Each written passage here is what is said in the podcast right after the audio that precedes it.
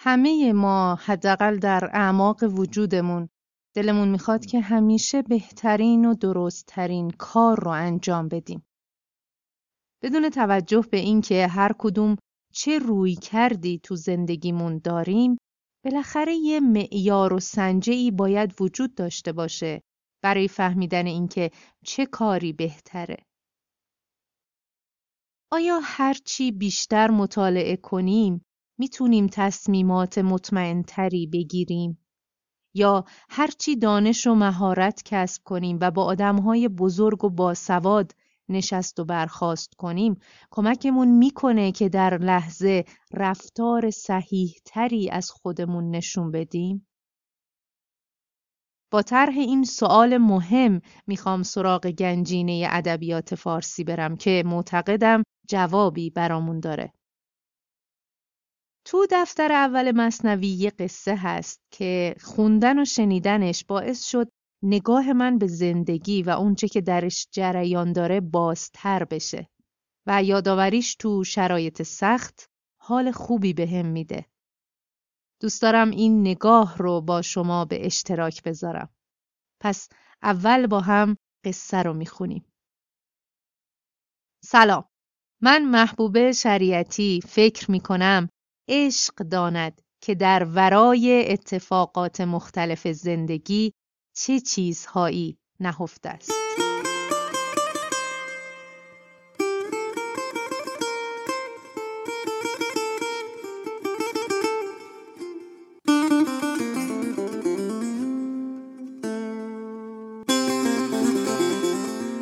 قصه مرا کردن رومیان و چینیان در علم نقاشی و صورتگری. مرا یعنی تلاش و برابری کردن با کسی در قدر و مرتبه و بزرگی. داستان از این قراره که چینی ها و رومی ها بر سر مهارتشون تو علم نقاشی و تصویرگری ادعاهایی داشتند. چینیان گفتند ما نقاشتر. رومیان گفتند ما را کر و فر. آوازه این ادعاها به دربار رسید. گفت سلطان امتحان خواهم در این. که از شماها کیست در دعوی گزین؟ گفت بیایید امتحان کنیم ببینیم واقعا کدومتون شایسته ترید. اینجا بین دو گروه یه بحثی شروع شد. چینیان و رومیان بحث آمدند. رومیان از بحث در مکس آمدند. اما رومی ها به بحث ادامه ندادند اینو یادمون باشه چون نکته مهمیه. چینیان گفتند یک خانه به ما خاصه بسپارید و یک آن شما. بود دو خانه مقابل در به در. زان یکی چینی ستد رومی دگر.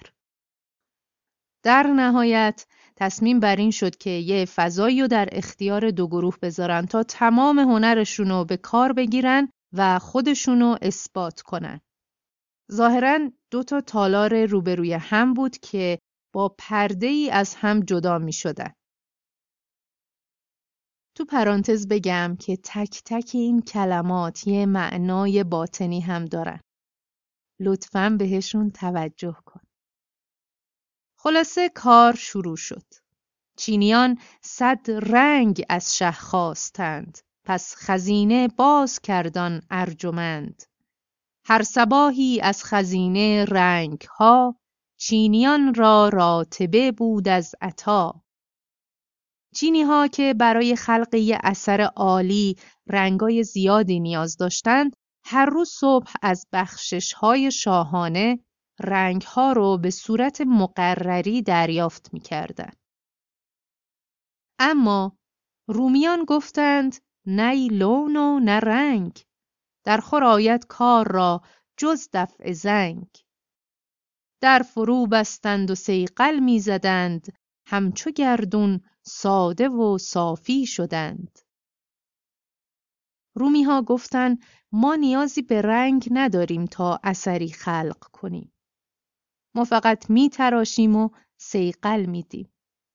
پس رفتن داخل و مشغول شدن. تا اینجا یه تفاوت بزرگ در روش کار رومی ها و چینی ها دیده میشه. رنگ پس مولانا اولین درس قصه رو اینطور برامون بیان می‌کنه. از دو صد رنگی به بیرنگی رهیست. رنگ چون ابر است و بیرنگی مهیست. هرچه اندر ابر زو بینی و تاب آن ز اختر دان و ماه و آفتاب منظور مولانا از این دو بیتو سخت می‌تونم توضیح بدم ضمن اینکه برداشت ها متفاوته اما من اینطور دریافت کردم حقیقت بدون رنگ بی رنگ ولی همه رنگا رو درون خودش داره مثل نور سفید که حاوی همه رنگ ها هست و با یه منشور میشه اونا رو از هم جدا کرد. دو صد رنگی به قول مولانا یا رنگ های مختلف همون دیدگاه های مختلفه که از نگاه های متفاوت به حقیقت ناشی میشه. ولی حقیقت محض شامل همه این تفاوت هاست. از این همه رنگ میشه به بیرنگی رسید. این رنگهای متنوع، این تفاوتها مثل ابرهایی هستند که جلوی ماه حقیقت رو گرفتن و اگه کنار برن حقیقت کامل نمایان میشه. بستگی داره روی تفاوتها تمرکز کنیم یا روی یگانگی نهفته در پشت اونها.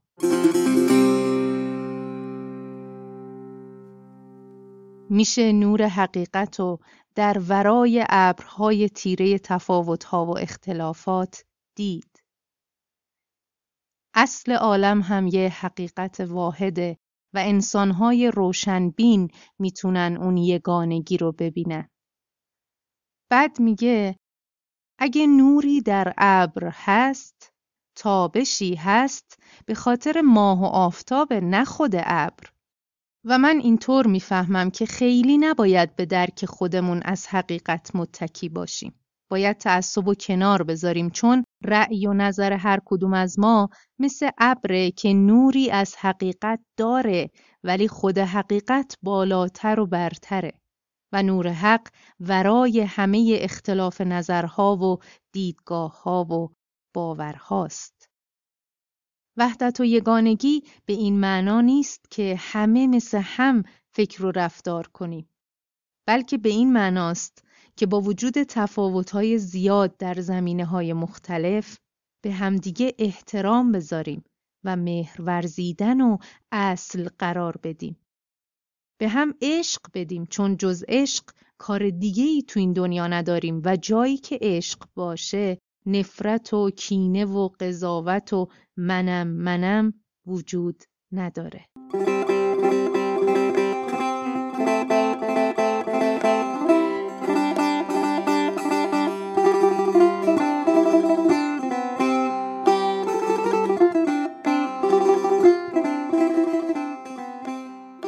برگردیم به قصه چینیان چون از عمل فارغ شدند از پی شادی دهلها می زدند.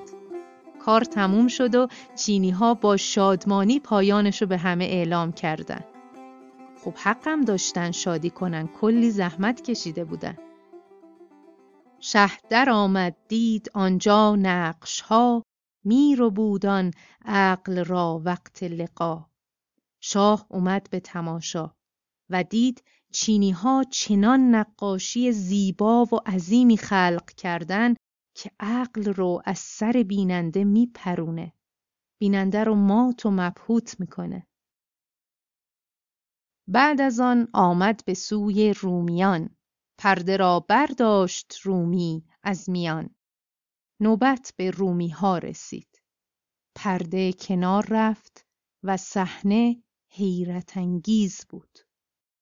عکس آن تصویر و آن کردارها زد بر این صافی شده دیوارها رومیها انقدر دیوارها رو تراشیده و سیقل داده بودند که مثل یه آینه شفاف بازتاب نقاشی چینی ها رو نمایان می کرد. و یه چیز دیگه هم بود. اینجا تصویر پادشاه هم درست وسط اون نقاشی عظیم افتاده بود. تصورش کن. هرچه آنجا دید اینجا به نمود. دیده را از دید خانه می رو بود خب یه مروری بکنیم تا اینجا چی شد. چینی ها ادعا می کردن که نقاشان ماهرتری هستند و رومی ها می گفتن ما شکوهمندیم. توجه کن که مولانا از زبان رومیان نمیگه ما نقاشیمون بهتره بلکه میگه ما را کر و فر ما دارای شکوه و عظمتی. خب وقتی کسی ادعای برتری می‌کنه یه جور باید اثباتش کنه دیگه. این مهمه چون به عمل کار برایت و رومی ها حتی برای اثبات خودشون بحث هم نکردن. و از بحث در مکس آمدند نکته مهم مجادله نکردن و زمانی که فضایی در اختیارشون قرار گرفت تا هر کدوم از دو گروه برن و بهترین تلاش خودشونو به کار ببرن رومی ها رفتن داخل و شروع کردن به سیقل زدن. کار اونا صفا دادن درون خانه بود. اما چینی ها رنگای زیادی از پادشاه گرفتن تا کارشونو به سمر برسونن. به نظرم بیشتر ما آدما مثل چینی های این قصه عمل می‌کنیم. یعنی دنبال رنگیم تا نقش های زیبا خلق بکنیم. در حالی که اگه پرده ها کنار بره مشخص میشه اونی که خانه دلش رو از تیرگی ها و کجی ها پاک کرده وجودش میشه آینه ای که تمام زیبایی ها رو منعکس می‌کنه. درسته که نقاشی چینی ها همه رو مات و خیره کرده بود از زیبایی ولی وقتی رومی پرده رو کنار زد بازتاب اون نقاشی ها بر در و دیوار آینه‌ای اتاق رومی ها نمایان شد و جلوه‌ای دوچندان به همه چیز داد. فکر می‌کنم موفقیت هایی که تو زندگی کسب می‌کنیم هم همین طورن. زمانی که دل انسان پاک باشه جلوه و زیبایی دستاوردهای دنیایی هم دوچندان میشه. یه نکته قشنگ دیگه هم نظرم رو جلب کرد. این مصرع که می‌گفت پرده را برداشت رومی از میان. تو داستان میگه رومی که لقب خود مولانا هم هست پرده بین دو تالار رو کنار زد تا پادشاه نتیجه کار رو ببینه. باید دید مولانا تو این داستان چه پرده ای رو برای مخاطب کنار می‌زنه. شاید این نکته مد نظر باشه که رومی ها با صاف کردن خانه دلشون و زدودن زنگار منمها انگار هجاب و پرده رو کنار زدند تا نقش زیبایی ها پیش چشم همه ظاهر بشه.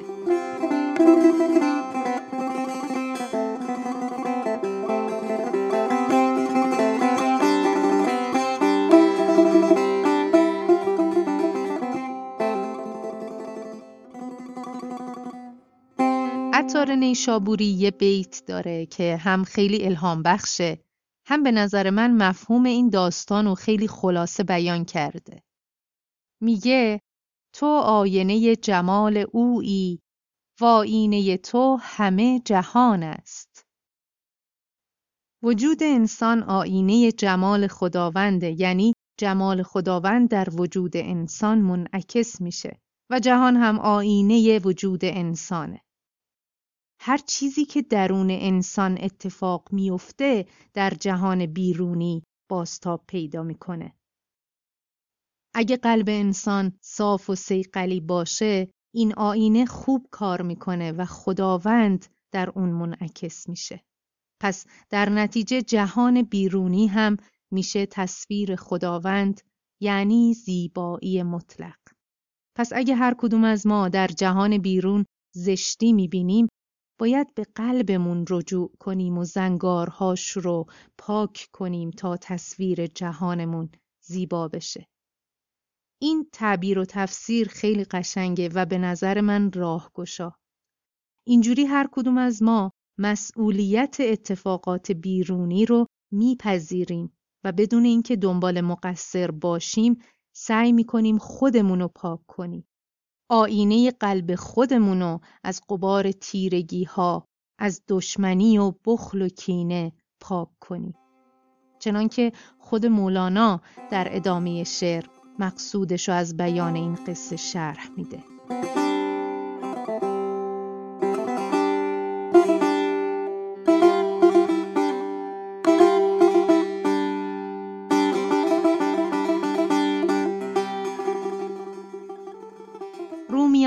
آن صوفیانند ای پدر بی ز تکرار و کتاب و بی هنر لیک صیقل کردند آن سینه ها پاک از آز و حرص و بخل و کینه ها میگه منظور من از رومی ها صوفیان هستند. کسانی که اهل درس و کتاب و تکرار نیستند. به دنبال فرا گرفتن هنر و مهارت خاصی نیستند. مسلمه که رومیان این قصه مثل چینی ها نقاشی بلد نبودن. اما در عوض این چنین کسانی زنگ و قبار حرس و طمع بخل و کوته نظری و کینه و نفرت و از دلهاشون پاک می‌کنن. به نظر من اینجا مولانا ارزش فراگیری علم و هنر رو پایین نمیاره. بلکه ارزش و اهمیت توجه به درون و پاک کردن همیشگی قلب رو بالا می‌بره که اگه دومی نباشه اولی راه به جایی نداره.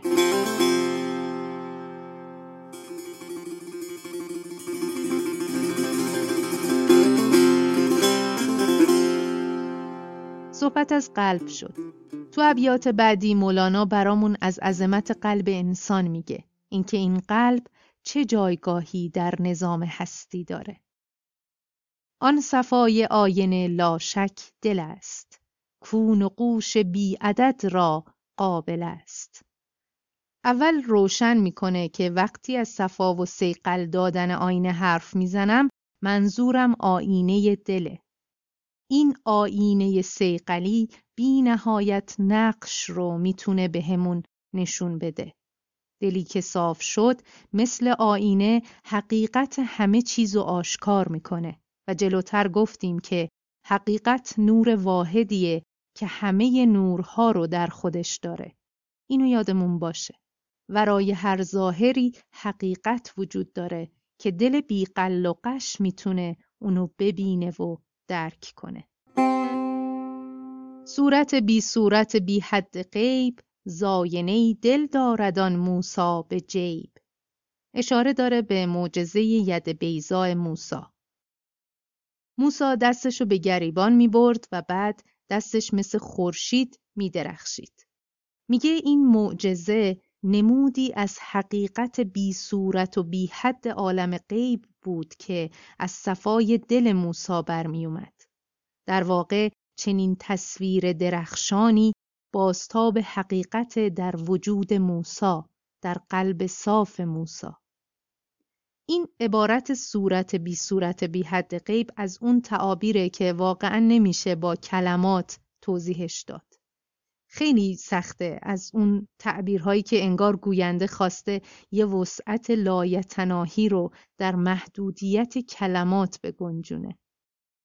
همونطور که تو ابیات بعدی تایید می‌کنه. گرچه آن صورت نگنجد در فلک نه به عرش و کرسی و نی بر سمک زان که محدود است و معدود است آن. آینه دل را نباشد حد بدان. اون صورت بی حد در این جهان مادی در آسمان ها و زمین نمی گنجه چون این جهان محدوده و اون صورت نامحدود. ولی دل بی حد و حدوده. اینجا یه تاکید قشنگی داره با استفاده از کلمه بدان. مثل یه معلم که به شاگرداش نکات مهم درس و گوش زد می‌کنه و میگه زیرش خط بکشید. آینه دل را نباشد حد بدان.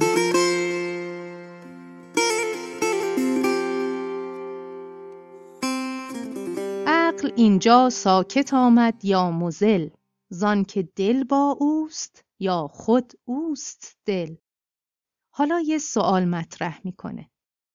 آیا دل جایگاه تجلی و ظهور حقه یا اینکه دل چیزی جز تجلی حق نیست؟ این سوالی نیست که عقل بتونه بهش جواب بده. چون حقایقی که دل درک می‌کنه خیلی فراتر از قلم روی محدود عقله. اینجور مواقع عقل یا ساکت یا گمراه کننده چون محصور و راه به جایی نداره در برابر وسعت حق. تو شعر بزرگان و خود مولانا زیاد گفته شده که دل حقیقت بین، دل صاف و روشن جایگاهش به مراتب از عقل جزئی نگر بالاتره. عقلی که به اسرار و حقایق عالم راهی نداره. و اینکه آدم دلیل خیلی مسائل زندگی رو متوجه نمیشه برای اینه که داره تلاش می‌کنه با عقل و منطقش اونا رو بفهمه. برای همینه که ما آدما این همه در برابر اتفاقات و تجربه های گوناگون زندگی چون و چرا می‌کنیم.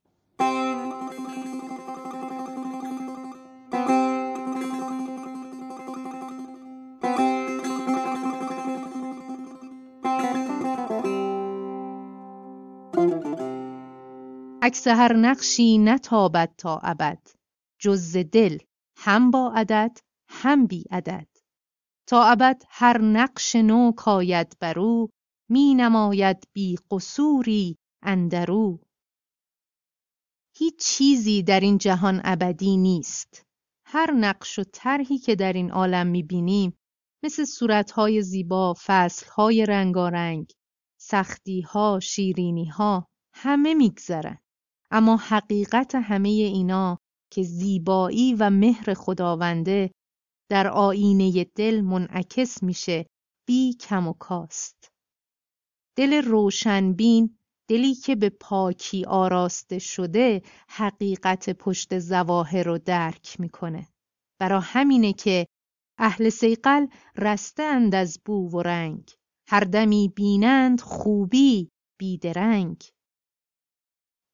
کسانی که همواره به فکر پاک کردن دلشون هستند در مواجهه با هر موضوعی به خوبی و زیبایی نهفته در پس ظاهر اون پی می‌برند. گفتیم که خداوند عین زیبایی و خوبیه و در اونهای صاف جمال خداوند رو منعکس می‌کنن و جهان هم که آینه درون انسانه. پس قلبهای سیقلی چیزی جز خوبی و زیبایی رو باستاب نمیدن. از اینجا میشه اینطور نتیجه گرفت که در واقع در پس هر اتفاق، برخورد یا رفتاری زیبایی و خوبی نهفته است. هرچند به چشم عقل ظاهر بین و مسلحت اندیش زشتی و سختی و ناملایمت باشه.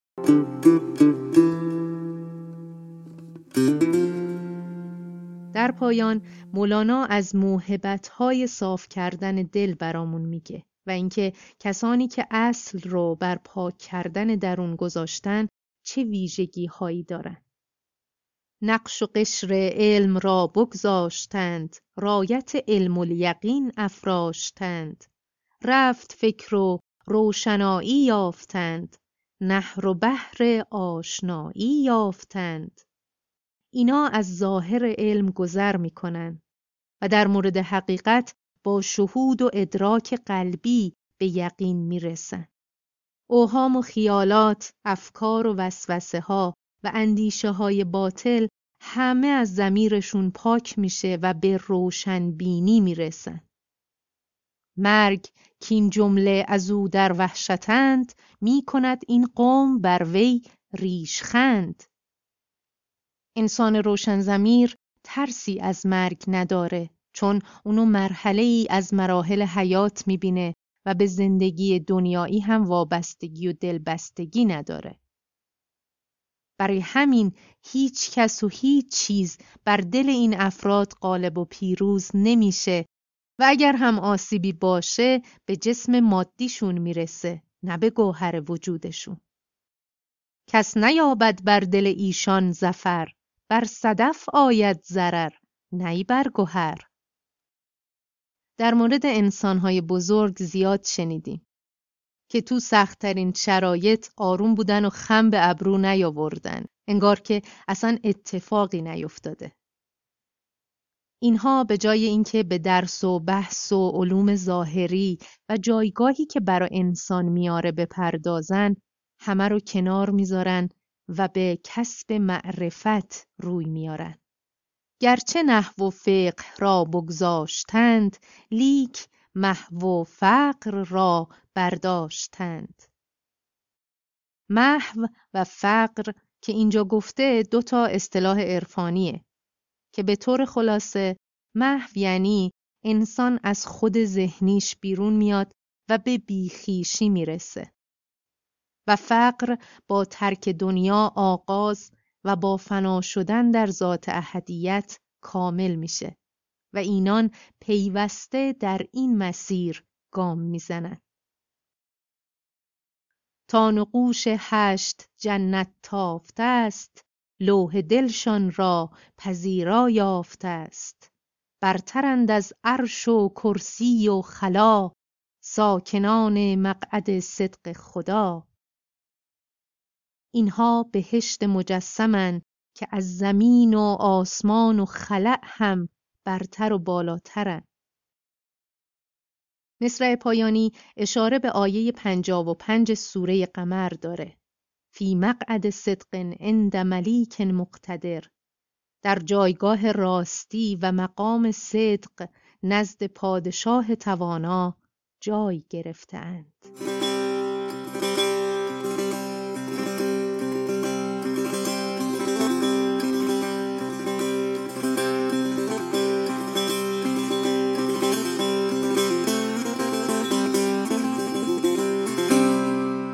ممکنه با خوندن این شعر فکر کنیم چقدر این چنین افرادی که وصفشون رفت از ما دورن.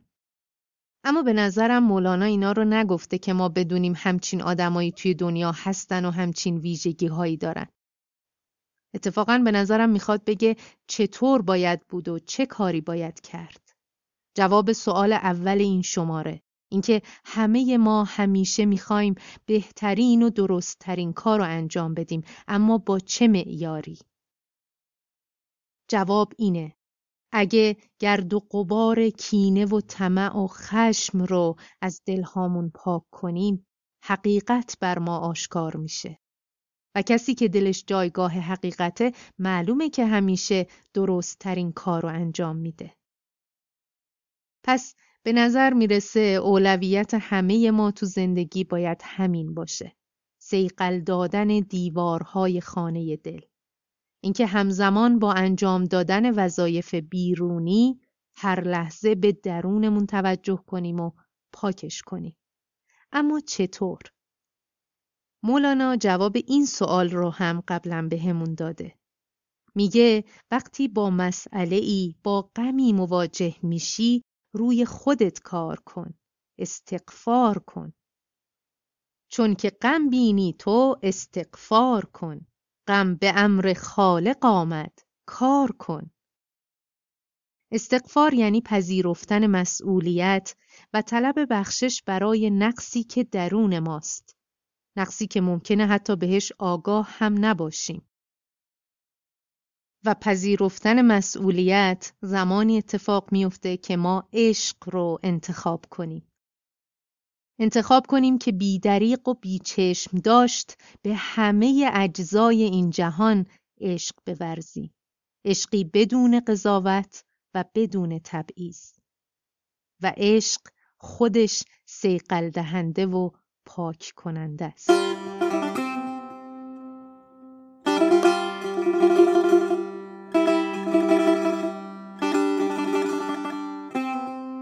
ممنونم که به شماره نهم عشق داند گوش کردی. این شماره تلاش ناچیزی بود برای گسترش حال خوب بین مهرورزان و مهر اندیشان فارسی زبان که به لطف خدا انجام شد. لطفا اگه حال خوبی بهت داد تا می‌تونی اونو با دیگران هم به اشتراک بذار به این امید که عشق و نور نهفته در کلمات اعجاب برانگیز گنجینه ادب فارسی در قلبهای هممون جاری و گسترده بشه.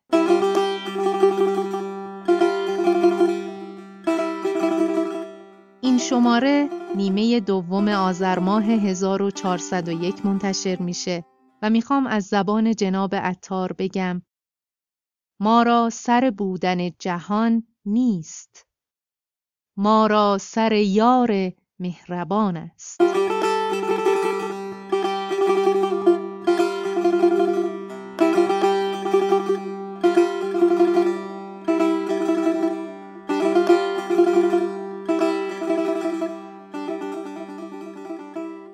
و خلاصه کلام این که عشق باشد و نور باشد و لبخند.